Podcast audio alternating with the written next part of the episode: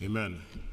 Grace to you and peace from God our Father, from our Lord and Savior Jesus Christ, and from his Holy Spirit that bids us be here on this ordinary day for an extraordinary opportunity from our Lord. In Jesus' name, amen. You may be seated. I see there are Bereans here. They don't know the rules that you sit in the back. And so these S M P students are sitting in the front because they want to avail themselves fully of the word, or because they want to help the preacher. One of the two of those will be true, and we will see which one very shortly. Thanks, Jesus.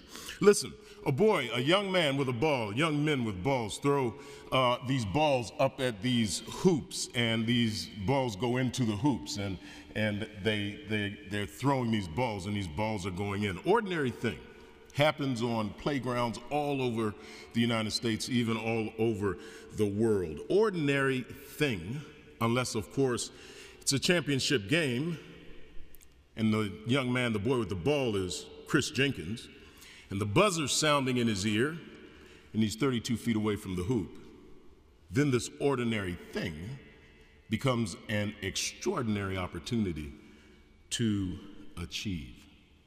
Knowing Jesus is finding extraordinary grace in ordinary acts, extraordinary opportunities in the ordinary things that we do. So our text from John twenty-one, Simon Peter said, "I'm going fishing." Others said, "We'll go with you." Well, why would they do that? Because they're fishermen. This is what we do. It's an ordinary thing. But it becomes, as Jesus appears, an extraordinary opportunity for a demonstration of the grace of God.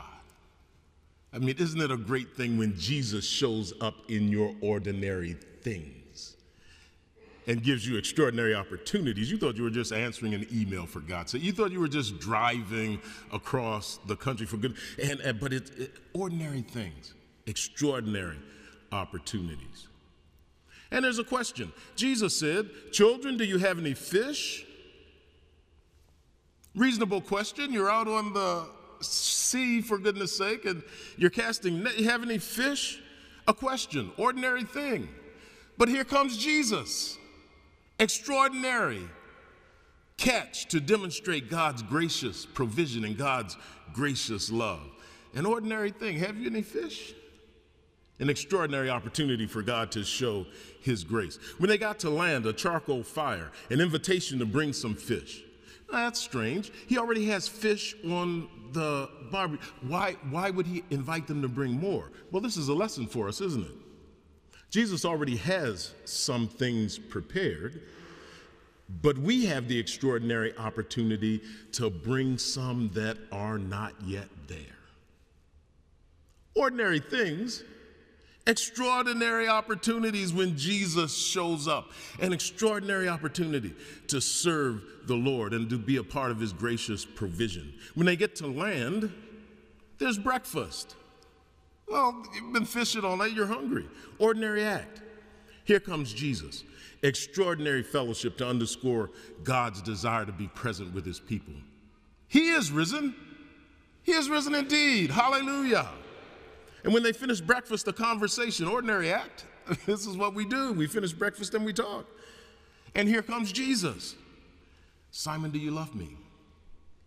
Simon, do you love me? Simon, do you really agape me?" Ordinary act, extraordinary opportunity to make an impact in the heart and soul and spirit of the seeker.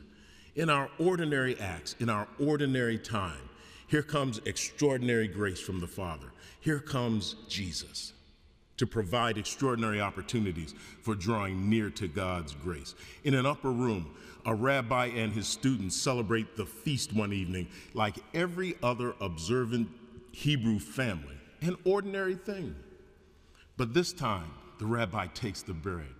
Baruch atah Adonai, Eloheinu, lecha olam. Blessed art thou, O Lord our God, King of the universe, gives us bread. But this time the rabbi blesses it, breaks it, And it is by faith, the extraordinary body of our Lord and Savior Jesus Christ. The rabbi takes the wine and he blesses it and he shares it. And it is by faith the extraordinary blood of our Savior shed for the forgiveness of our sin. Ordinary activity. Everybody's doing it in Jerusalem in that day. But it's an extraordinary opportunity from the Lord. Three men crucified on a hill one Friday afternoon. Ordinary sentence of punishment for criminals. It had been conducted thousands of times, but on this day, this very ordinary occurrence becomes an extraordinary opportunity that saves all humankind from the wages of sin and hell and death and sets us free to be the people of God in ordinary ways, giving God extraordinary opportunities. Jesus is risen. He is risen indeed. Hallelujah. Dear fellow redeemed, please understand that there are no insignificant moments and events in our lives. All there are are people who have not been so thoroughly convinced of God's sovereign activity in the world that they don't understand our Father to be in the process of working everything out for their good. In ordinary time, in ordinary vocations, reading books, loving on children, wives and husbands, fellowshipping together, ordinary vocations. But extraordinary opportunities for faith and service, because in all of those, here comes Jesus. So we go forth looking and expecting to see the Lord in every ordinary activity, giving us extraordinary opportunity to be his witnesses in the world. In the name of the Father, and of the Son, and of the Holy Spirit. Amen? Jesus is risen. He is risen indeed. Hallelujah. Now may the peace of Christ that passes all understanding keep your hearts and your minds in the one true faith unto life everlasting.